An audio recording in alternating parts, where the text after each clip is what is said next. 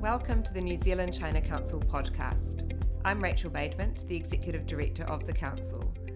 This podcast focuses on international education, and I was delighted to speak with a great panel, including Professor Jenny Dixon, Deputy Vice Chancellor in charge of Strategic Engagement at the University of Auckland, and Council members Derek McCormack, Vice Chancellor at AUT and Chair of Universities New Zealand, and Danny Chan, co founder of ACG and current Director of Up Education. I asked the panel what impact COVID had had on their institutions. And given that Up Education provides pathway courses into the universities, I started with Danny. I guess you, can say that we are at the beginning of, of the line. And um, as for the uh, impact this year, it's um, in terms of um, revenue, it's um, more than 50% down. We're lucky enough that some students actually came before the lockdown. And then uh, in terms of number of new students, uh, probably down more than 90%. Mm-hmm. So it's quite a major impact on us. And looking at next year is going to be um, the probably the uh, even more negative impact. So, in terms of next year, you mean so you think that we won't be open and ready for business next year? Yes, because uh, currently we are doing quite a bit online teaching, and uh, surprisingly, there's quite a large number of students actually decided to do online, and with the hope that they could come here, um, say at the beginning of next year. So that's um, but if the lockdown going to uh, carry on for much longer, then they may look for elsewhere or they may decide not to come at all. So you had to pivot very quickly uh, and deliver that online. Yes. Yeah. Fortunately for us, that um, um, back in the um, SARS days, we actually developed some online programs, uh, but didn't have to deliver them. So we already had something in place. So it's quite good that uh, we can actually basically refresh those um, online programs. Interesting. And had you found that because of New Zealand's um, response, that in terms of the online pickup and online delivery of those courses, that those numbers benefited from that? Oh yes, definitely, mm-hmm. Definitely. Okay, so just moving to you, Derek, mm. how did it impact on your institution? Uh, not as much as we originally thought.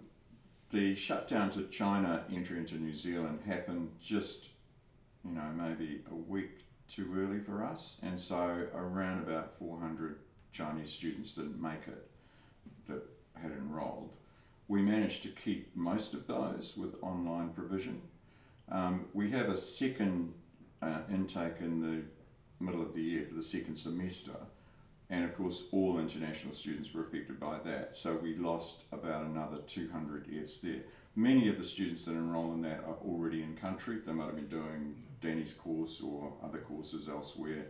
Um, and so we didn't lose all of them, but we lost about half of the ones that we would have expected to come in the second semester. So about 400 EFTS, which is around about roughly in the order, if you add everything up, the total financial impact is about $20 million out of you know our budget of 450. So not a major disaster this year, but looking to next year, uh, we think that we'll be losing potentially, unless we have other strategies, we potentially lose about 40% of our um, total X because they'll be the pipeline we've lost this year plus the intake. And while most students come to do a multi year degree, most be doing a three or four year degree, um, we have a lot of postgraduate students who do these one year professional masters. So, like, they're only coming in for a year, so if you don't get them, then they're not there. So, we could lose up to 40% of our international students if we don't have alternative strategies. One of the things that we've noticed is that our applications for entry to study in New Zealand have skyrocketed. And I think that's partly because of the reputation New Zealand has of being a, safe island for COVID. But of course, that's no good to us if you can't come into the country. Um, so you're not going to be any safer doing it online from you know wherever. Um, you've got to actually be here to enjoy the, the safe uh, environment with respect to the pandemic. But of course, part of the safety is the fact that we've closed our borders. So we're in a bit of a quandary about, you know, as a country, how do we deal with that? And uh, Jenny, what have you been seeing from Auckland University? Uh, very similar increase in, in, in significant interest for next year, as Derek has been saying. But of course, the real challenge is actually being able to get the students here. But I might just uh, just mention briefly that at the beginning of the year, our international students uh, from China were at an all-time high. We had anticipated 4,000 joining us uh, for semester one. Now, 2,000 of those students were already in New Zealand, but a further 2,000 were in China when the border closed. And a thousand of these students chose to study online, and while the other thousand chose to defer. So, and then of course we moved on to this semester, and we have about we have we continue to have around a thousand online. And what we have done, we've set up two learning centres with uh, two very close partners, Southwest uh, University and Northeast Forestry University. So that has enabled other ch- students in mainland China an opportunity to relocate to those campuses. Mm. We of course continue to teach them online from here, but they do get to have a on-campus experience with some local tutoring. And we've got around 350 students who've signed up for that. So, um, sort of any other mitigation strategies that you've been seeing come into play over this period?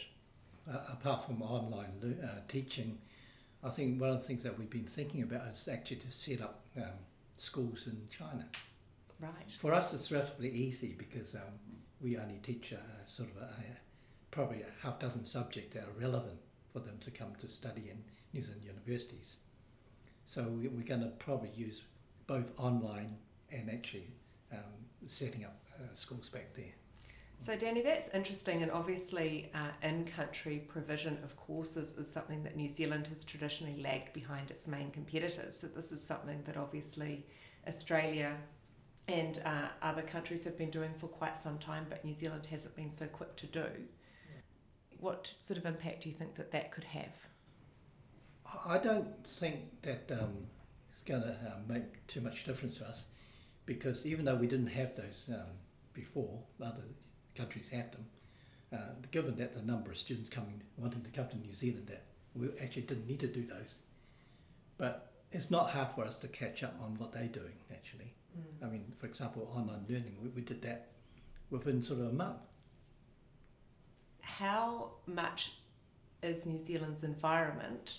I guess that will be even more important post COVID, and whilst sort of other institutions have set up either in country or we have seen this rise in institutions setting up in Southeast Asia. Malaysia, for example, is doing a lot to attract international education uh, providers to set up there. Do you think that that trend will continue? Uh, it will continue, but then New Zealand will continue to be a very attractive um, country to come to. And given that, uh, I think going to be very few, if any, wanting to go to US. or UK for that matter. So, and in Australia, this is a little bit uh, testy at the moment with China. So, New Zealand is seen as a, a very um, ideal place to come.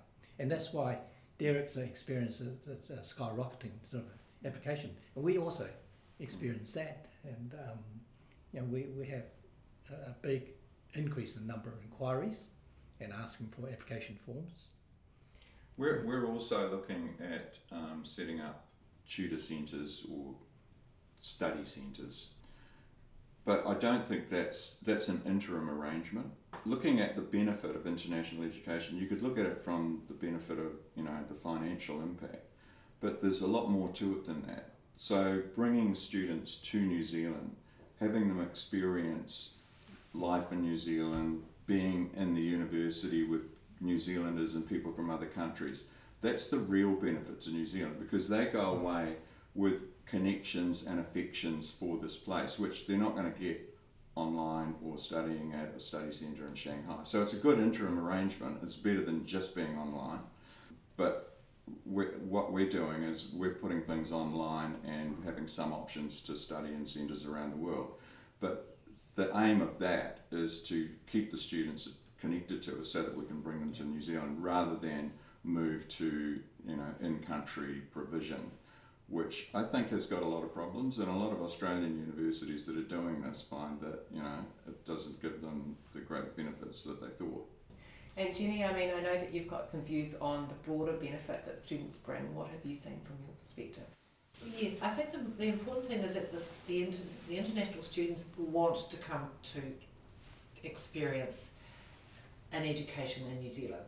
So I think at the moment, I mean, there's no alternative if they wish to continue studying online, that's what they'll need to do, and I suspect that that will undoubtedly continue into next year. But ultimately, they want to come to New Zealand to get that experience, and we want them to come as well because it's it's really important, I think, for us to recognise that we're not just talking about economic reasons for having international hmm. students. Uh, and, and to talk about it in those terms, I think, is to really shortchange the whole nature of why we have international students. So they bring contributions to our research, our innovation ecosystems, our businesses, and as Derek mentioned, of course, they go home as lifelong ambassadors, but they also uh, become friends, colleagues, classmates, and they bring their diversity, their courage, and their talents to us.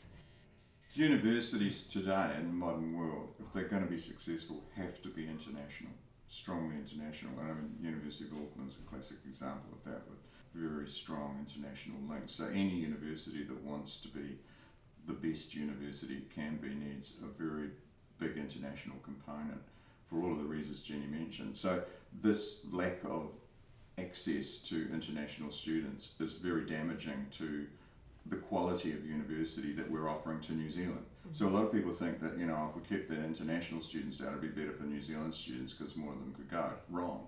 We can take more domestic students because we have international students. We can provide better quality, better facilities, better teaching, better teachers, better academics, better research because we've got international students. So with international students, and lots of them come from China, we provide much better universities for New Zealand and much better profile in the world for New Zealand through our universities. So it's absolutely essential that we can bring international students on shore. The, the other thing that, um, just following what Jenny said, they actually raise our standard of um, education. Now, I remember that a few years back when we first started international students, bring them to New Zealand, and Sir John Graham made a comment that, well, we'll give the local boys a um, run for their money because the Chinese students, uh, as you know, they're very strong on maths and very strong on, uh, on the uh, science subjects. That's, that's really interesting. Mm-hmm. I think that brings us to a point. I was speaking with Rodney Jones, the economist, and he was talking about how we should take this opportunity to try and get the very best students that can contribute to our tertiary institutes. So his concept was let's go now and try and get those students that are destined for Harvard, Stanford, etc and say, come here and study for a few years and then move on to do higher education in other places. What do you think? Yeah, funny that, that because we actually offer scholarship to some really bright students coming here to come and do the uh, foundation study program, and that's the very reason you know, why we did.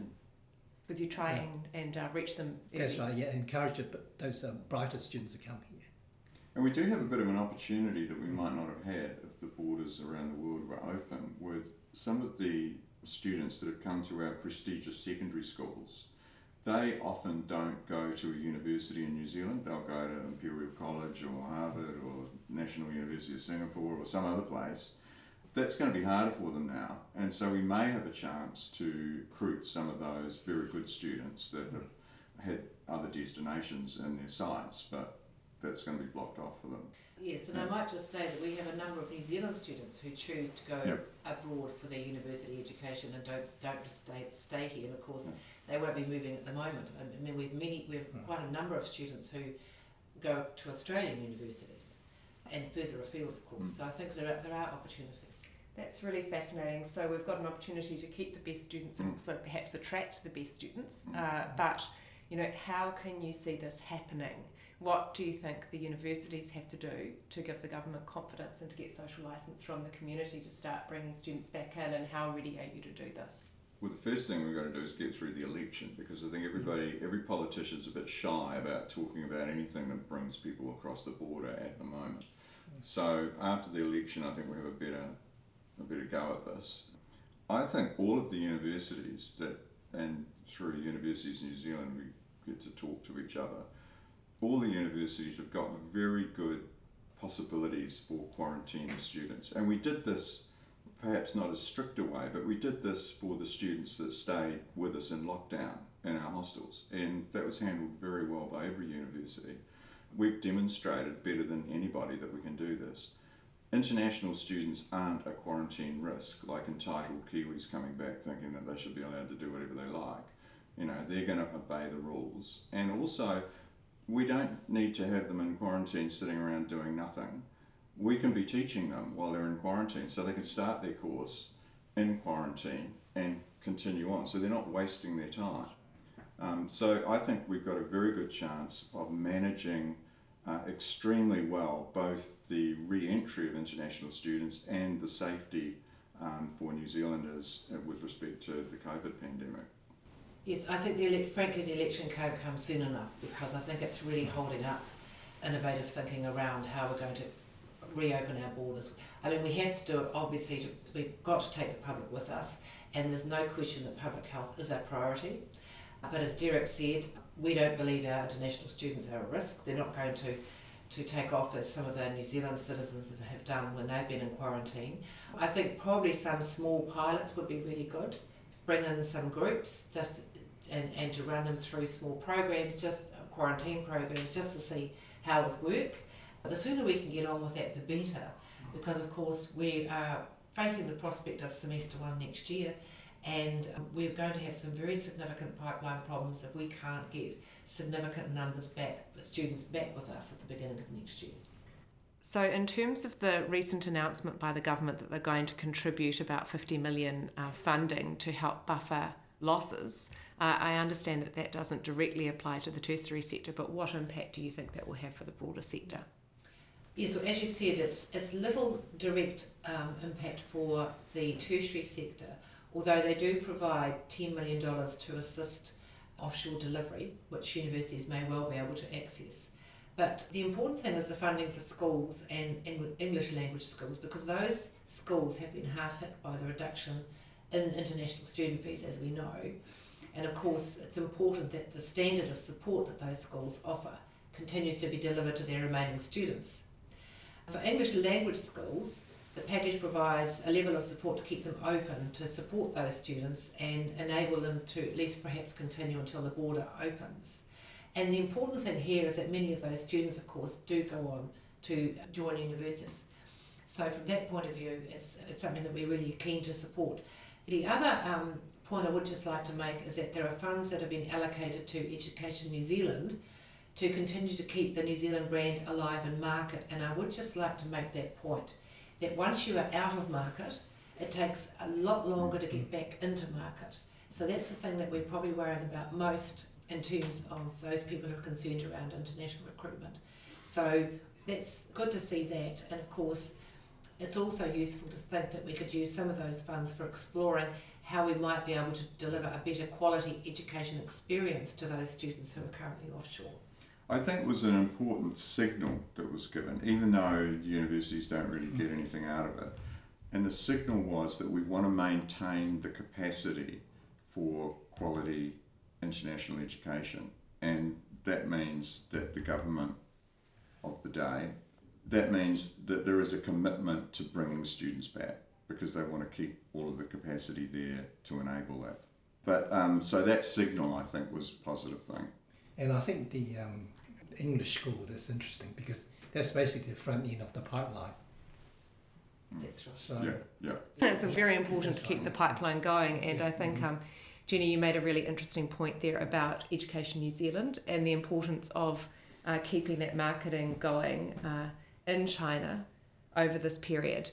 And I think it's like uh, Grant Robertson often says the economy is like an oven that you, you need to keep warm and certainly marketing offshore, as we noted earlier, it's extremely competitive marketing in China. And no matter what is happening at the political level with the US and Australia, for example, I know from my time in Guangzhou, still are investing a lot on the ground in terms of attracting those students. Just like one comment on Grant Robertson's, you know, the economy is like an oven, you've got to keep it warm. But, you know, unlike an oven, you won't keep it warm for long by keeping the door shut we need to open the door in New Zealand if we want the economy to keep warm. So, in, in terms of Education New Zealand keeping the market going, that's absolutely vital for us because the longer we're actually out of market, the longer it's going to take to get back into market. And if you're not there, people forget about you. And we just cannot underestimate the resources that other countries like Australia, Canada, and, and so on have at their disposal to be very active and aggressive recruiters. So we need to be able to capitalise on the current opportunities that we have now with the, the way that we've actually managed COVID.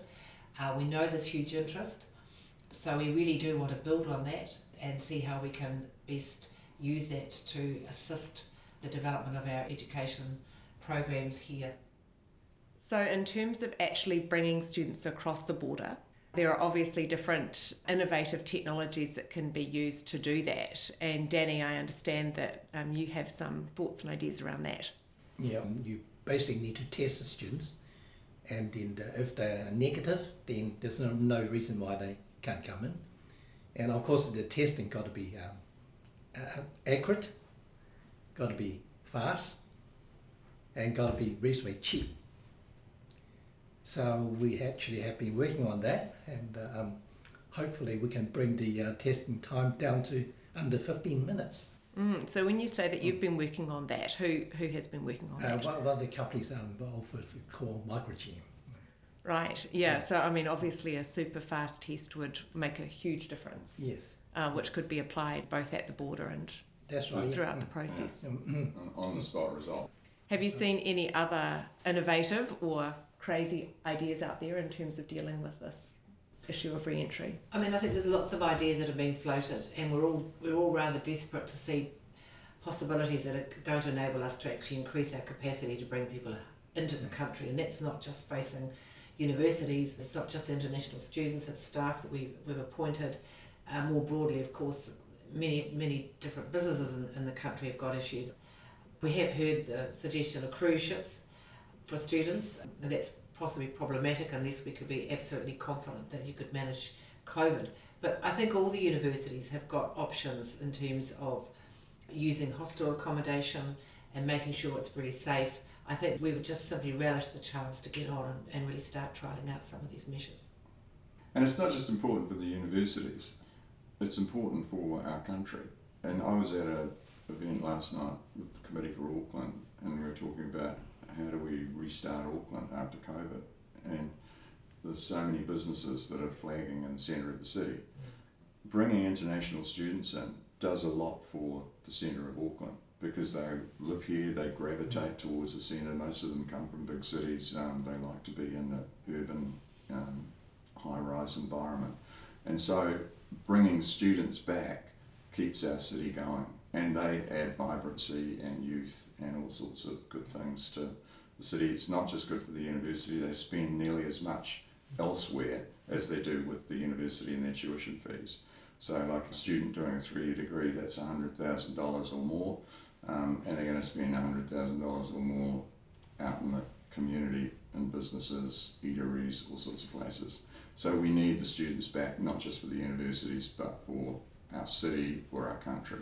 And there's a fundamental kind of misconception. There's the view that stu- that international students take jobs from other New Zealand students. In fact, they create jobs. And I think that, that, is, that has become so evident from looking at, at uh, the downtown Auckland and, and Wellington when you, see, you, you start to realise the absence of the students.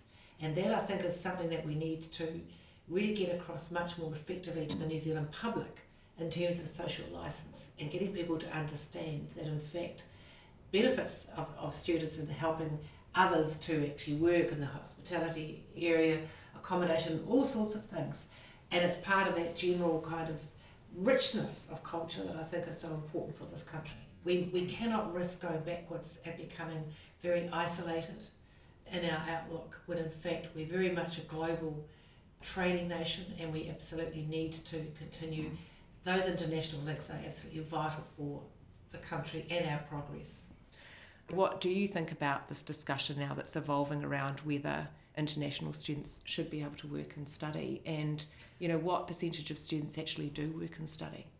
Look, one of the things that we absolutely have to get pretty serious about here is that if we want to compete with other countries for international students, we absolutely have to offer them rights to work while they study. That's mm. one of the reasons that they, when they look at destinations, They look at are they going to be able to supplement their funding through work, and that's true both in study and post study. Now we have one of the best work rights policies um, in the world. Uh, we worked hard to achieve that, and I'm very concerned about people talking about really wanting to pull back from that because that will undoubtedly reduce the attractiveness of New Zealand as a country. Now, there's no use saying that, oh, the fact that we're a safe from COVID country will bring students here.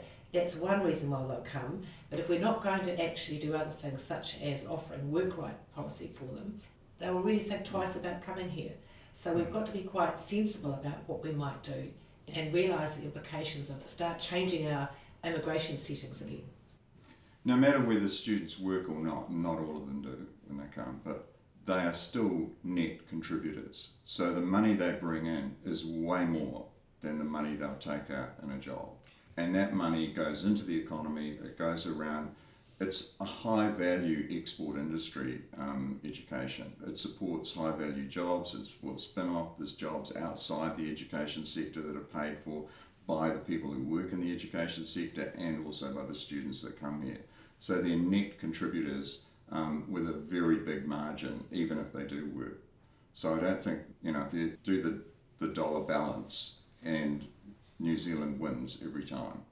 Uh, perhaps we need to do a better selling job on this, but certainly, I mean, many, and not all international students want to stay here. Most of them go home, let's face right, it. yeah. But there are some who stay, and they stay and they join, they become part of our research and innovation ecosystem, and they create startups and they bring real benefit to the economy. Now, there's some very interesting international data actually on the value of overseas students and what they actually bring to uh, local economies. And so I think we've got to be, we do have to be quite sensitive about this in terms of understanding the role of these young people play. And, you know, New Zealand needs high quality migrants to build the jobs because we don't actually have enough local people to do that. Many of our people go abroad. We need to bring people in from abroad. That is not going to change. If we and certainly we know that we actually we need to improve our productivity. Uh, we need to really become much more high tech in what we do and reduce our reliance on on agricultural commodities. International students staying on, becoming part and parcel of this country is really very much to be um, applauded. Yeah, uh, I think I can't agree with you more, Jenny, on that. Um, they create jobs and they create businesses. And both of them contribute to the growth of the economy. That's it. And the ones that stay on, which are sort of somewhere less than 20% but of all the international students, they're great immigrants to have. They're young, they're qualified, they're good with English, they have England, uh, New Zealand friends. They're best sort of immigrants you could get. So it's a great way of bringing in immigrants. And New Zealand, for its whole history, has relied on immigrants coming to add, uh, and they've come from all over the place. So, just finishing off, what do you feel like you need uh, in order to ensure that your institutions can keep growing, um, keep benefiting from international students, and perhaps even be able to use COVID as an opportunity? Well, I think it would be good to have some decisions from government and government agencies. As Jenny said, the election can't come soon enough, so people could start saying, This is what we need you to do. That would be the first thing. You know, obviously, open up the border. That That's the key to it. So the question is when. You know. And of course, we need to be able to start bringing in groups of students. But can I also say we've got staff we need to bring in? We've got people mm. in all sorts of unusual situations. They can't get back to New Zealand. We have appointed staff who can't come to New Zealand. So we're going to, you know, we really do need to sort of look at, at how can we start to open our borders safely to start bringing in both staff and students because, you know, as we said at the beginning, universities are absolutely international by their nature and that is not going to change and it's just critical that we can actually restart our international engagements in ways that's going to enhance the value of what we offer to the community. And I might just just make one very small example that I think what we saw in COVID was how our New Zealand scientists contributed to our understanding of COVID. They drew on their leading edge international knowledge to inform government and the public about how, how to understand the virus and actually how to protect ourselves. That's because we are international and we, it's absolutely vital that that continues. Many thanks to the panel for an interesting discussion on a sector that brings benefits for our economy and also helps build strong people to people links. For more podcasts, please see our website newzealandchinacouncil.org.nz or find us on iTunes, Spotify, or SoundCloud. Thanks for listening.